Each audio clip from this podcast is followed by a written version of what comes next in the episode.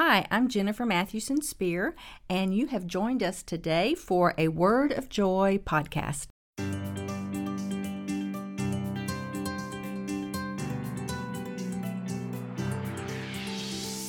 Look what he says this peace of God does. He guards your heart and your mind in Christ Jesus. That word guard is a military term. It means like a soldier standing at his post. He's guarding. He is diligent. He is unmovable. He's dedicated. He's committed. He's guarding. But he's guarding two things. What are the two things he's guarding? Look at the verse. He's guarding two things. He's guarding your heart and your mind. Now, go back to that little definition of worry that I gave you. Worry for a believer is wrong thinking that leads to wrong feeling. But when we are bringing all of our worries and our anxieties and our fears to the Lord, we are praying, we are understanding the greatness of God, the heart of God, the Word of God, the character of God. We are thanking Him in advance. This peace of God that we can't even understand moves in, and He stands guard first and foremost over the way we think, correcting our thoughts, directing our thoughts. And when our thoughts are in the right direction, guess what? Our feelings are too. He stands guard over the way we think, and He stands guard over the way we feel. There's so much to learn and so much to absorb when it comes to the subject of prayer. But if you want it in a nutshell, it's right here in Philippians. Memorize verse 6 and 7. Exercise it when you are anxious, when you are worried, when you are fretting. And again, it is not a magic wand to wave over you, but it is a process to work through. And there will be times it doesn't feel natural, it doesn't feel comfortable. But keep at it. Keep at it. Endure in this race.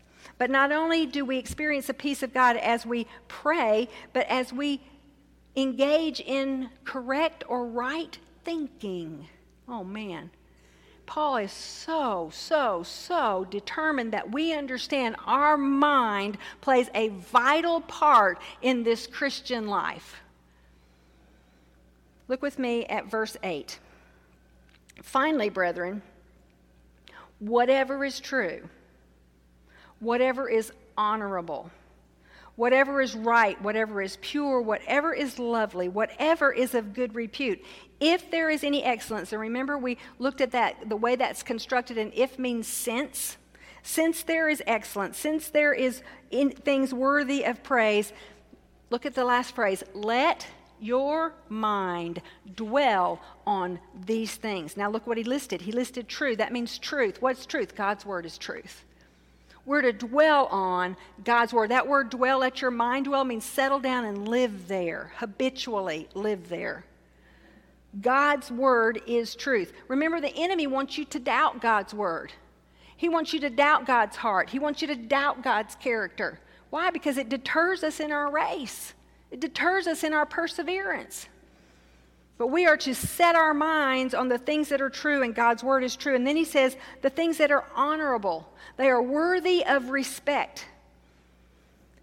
He said, whatever is right.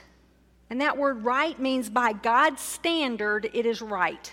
Not what the world says, not what society says. Those, those lines move over the generations, but what is by God's word right.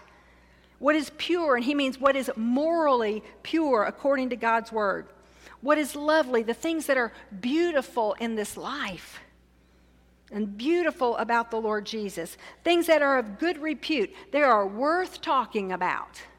Oh, how many times do we just talk about stuff that's not even worth talking about?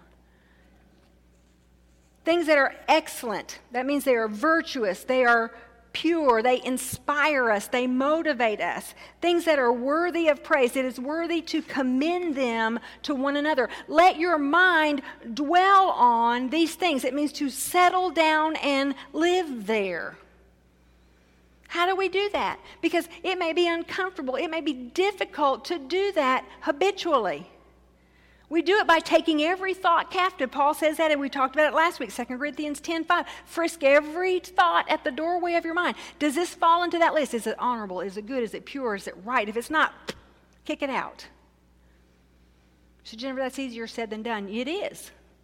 And this is when, when I was studying, I, I had to say with Paul, I have not arrived here yet because I'm going to tell you something. There are days I can go down a wormhole faster than anybody. I can worry, I can fret, I can ask all the what ifs, I can look back and look at regret or longing, and, and I can just get I can just get myself in a mental mess as quick as as quick as anybody. And God reminded me in this study, Jennifer, you are on a journey, you are in a race, you just keep persevering. You keep training your mind. How you train your mind? You train it with the Word of God. And this is not a naive approach to life. It is not a, an approach to life that says, oh, I just don't remember anything bad that ever happened to me. I don't, I, I, nothing, nothing bad out there. I don't, you know, I don't even have to watch the news because I don't, I don't want to know anything bad. It's not kind of that kind of approach. You, it is not an approach to say, I don't understand the evil out there. I don't know the evil. I, I, it, because all through Scripture, Paul says to us, be on the alert. Peter says, be on the alert. Jesus says, be on the alert. We're to have our spiritual eyes open all the time. But guess what? It is not to be our focus. The evil is not to be our focus. Christ is our focus. He says, let your mind dwell on these things. When I was 21 years old, I'd graduated from college and I had a teaching degree, and I couldn't find a job in the hometown where I lived. And so my granddaddy in Pensacola, Florida, had just died and my grandmother was a widow. And I decided I would move to Pensacola and I'd live with my grandmother and try to find a job there at Pensacola. If nothing else, I could go to the beach every day. I found a job as soon as I got there, a teaching job, and I, I taught for that year. And, and uh, I lived with my grandmother, and God used that time in my life in a lot of ways, especially for her because I, I, she was a widow. She had had eight kids. She was used to a lot of people, and now she was alone, and, and now she had me. but my grandmother lived in a really old house, a little wood frame house. It was perfectly clean, it was, but it was old. And it was next door to uh, a place that sold tires, and they would throw the old tires into a little junkyard behind the business. Well, her house was right next to the junkyard. And so old tires collect things like water. When there's standing water in Florida, guess what there is? Mosquitoes. And then there's roaches. There's all kind of stuff. So, so I was aware of that. And I knew when I moved to Florida, I had never lived in Florida at the time, that Florida had great big roaches. And I was not afraid of roaches. I can kill a roach. So I moved into my grandmother's house, and my little bedroom was right there at the carport that was by the junkyard.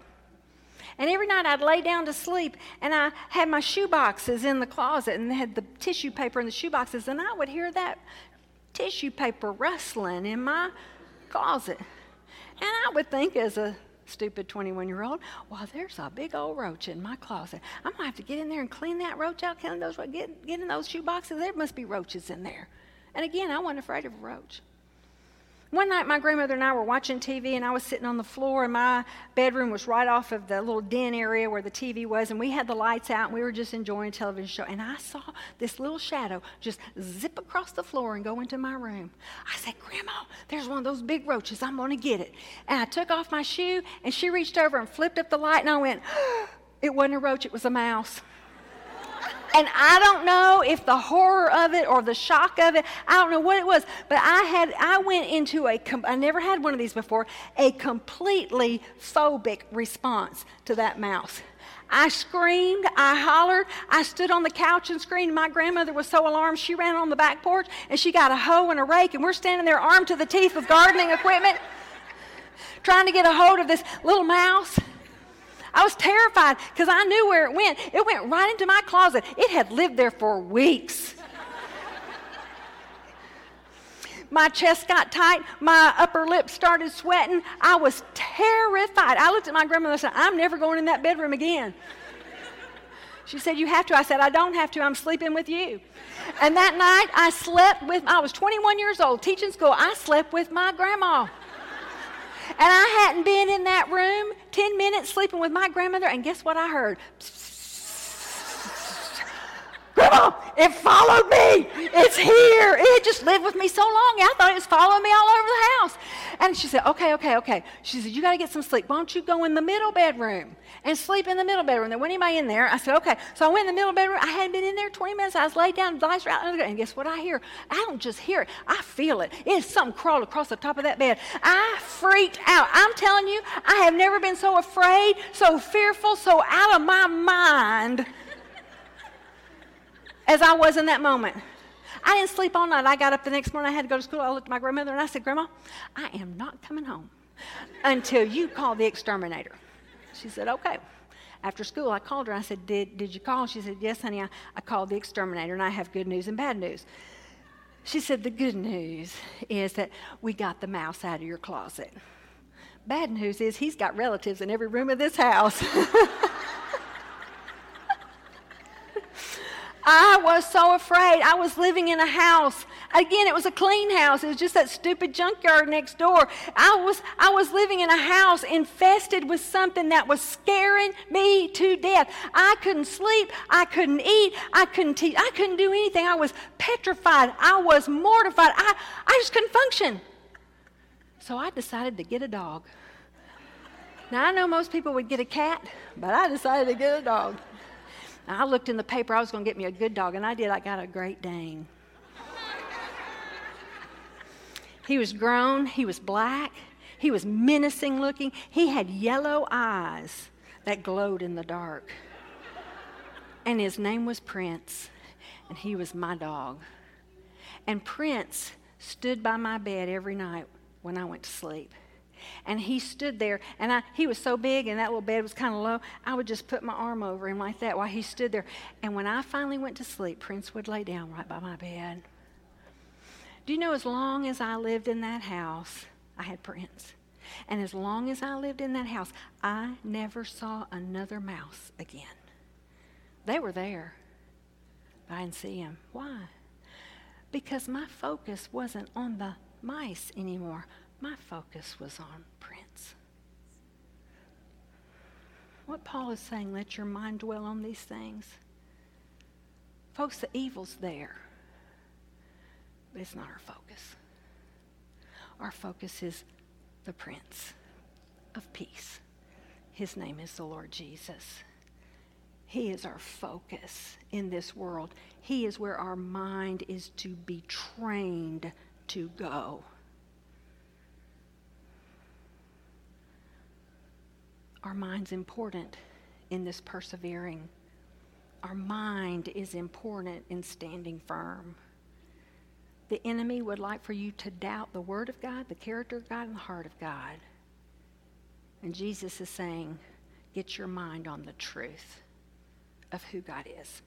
Right thinking. But then as we close, look at verse 9. And the things you have learned and received and heard and seen in me, practice these things, and the God of peace shall be with you.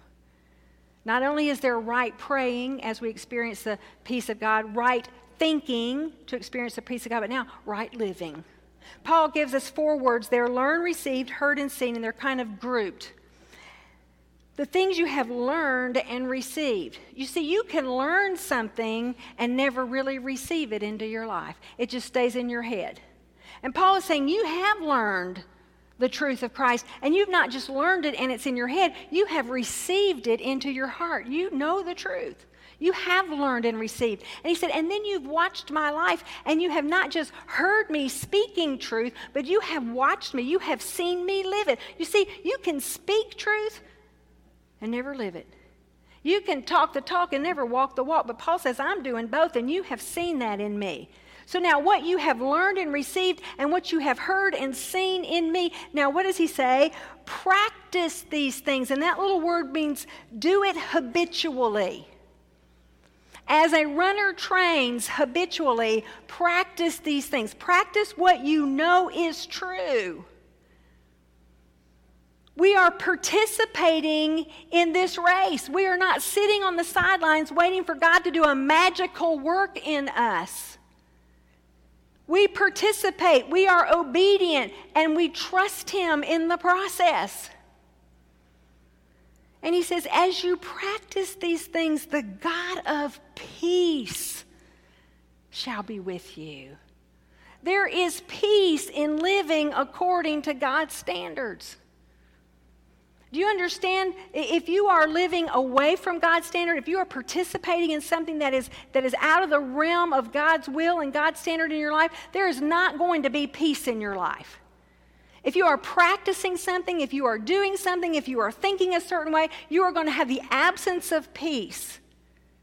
Peace is an indicator that the Holy Spirit is at work in your life and that you are participating and living the way you're supposed to be living. There's peace. And I'm telling you, when you're not living the way you should be living, we're always looking over our shoulder. Are we going to get caught? Are there consequences going to catch up with me? And there's no peace in living like that. So live habitually what you know to be true. Peace is a characteristic that we all want to experience. Peace is, a, is an indicator that we are moving in the right direction. You see, I, sometimes we are asking God questions about things we don't have definite answers to this job or this job, this relationship or, or not in this relationship, buy this car or that car. You know, just the daily decisions of life. And, you know, God says bring everything to Him. And while I can't find a verse about which car to buy, I can find a verse about peace. And even in those practical decisions that are kind of gray, that we don't know the definite yes or no, God can give us a peace even in those decisions.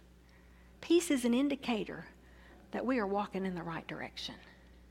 I remember when my boys were little, there was a real popular card game, and they brought it home. And, and I looked at the card game, and I didn't feel good about it. It, it, there was just something about it that I, didn't like. And I couldn't put my finger on what it was, but I, I, didn't like it. I didn't feel comfortable with it.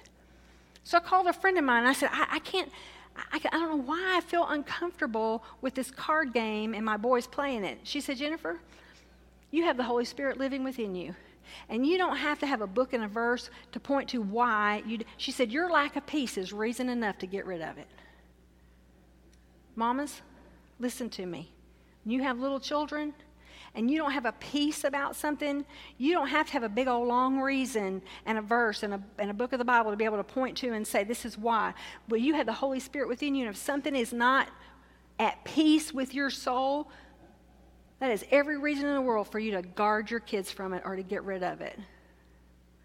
God gives us peace for a reason. And He says, practice these things habitually, and the God of peace will be with you. Don't we want peace? I do. I don't want to live in worry and fear and anxiety. I'm prone to that, but I don't want to live in it. When Dana died, it was a very fearful time for me. And my neighbor came to the door one day and she said, Jennifer, somebody made this for you. And I looked at it and I said, Oh, thank you, Carolyn. Who made it? She said, Well, she asked me not to tell you who made it. She's giving it to you anonymously because she doesn't ever want you to think about her when you read what it says. And this is what it says it's embroidered Jennifer, trust in me. I have everything under control. Jesus. This has been beside my bed for 14 and a half years. I don't know who made it. And I'm glad I don't know because I just think Jesus gave it to me. It's not really a perfect, it's not a verse with a, you know, Philippians something on it. It's just a little sentence. Jennifer, trust me. I have everything under control. And how many times have I been awake in the middle of the night, worried about a kid, worried about cancer, worried about finances, worried about insurance, worried about this, worried about this, stressing over everything you can imagine. And I have just turned my head and read this little simple sentence with my name attached to it Jennifer. Trust in me. I have everything under control. Jesus. Experiencing the peace of God, right praying, right thinking, right living requires that we trust Him. Trust His heart, trust His word Trust his character. There's peace in it. As long as you are wrestling with the Lord, trying to figure things out, trying to manipulate everything, trying to work it in your own strength, there's going to be unrest in your life. But peace is your birthright, peace is available. Trust Him, lean into Him, surrender to Him. Trust His heart, trust His character. Trust His word. Let's pray. Father, thank you so much that you have made peace available to each of us. No matter what we have experienced in this life, peace is ours because Christ is ours. Father, teach us, free us to live in the peace you have promised. Train our minds, Father, to dwell on the things that honor you Train us to live in a way that honors you. Train us to pray in a way that alleviates us from trying to manipulate and cajole our circumstances and to trust you with them. Father, in your mercy and in your grace, strengthen us to stand firm, to persevere, to run in order to win.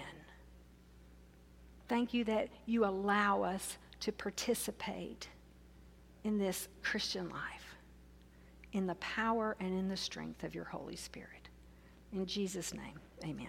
Thank you for joining us today for this Word of Joy podcast.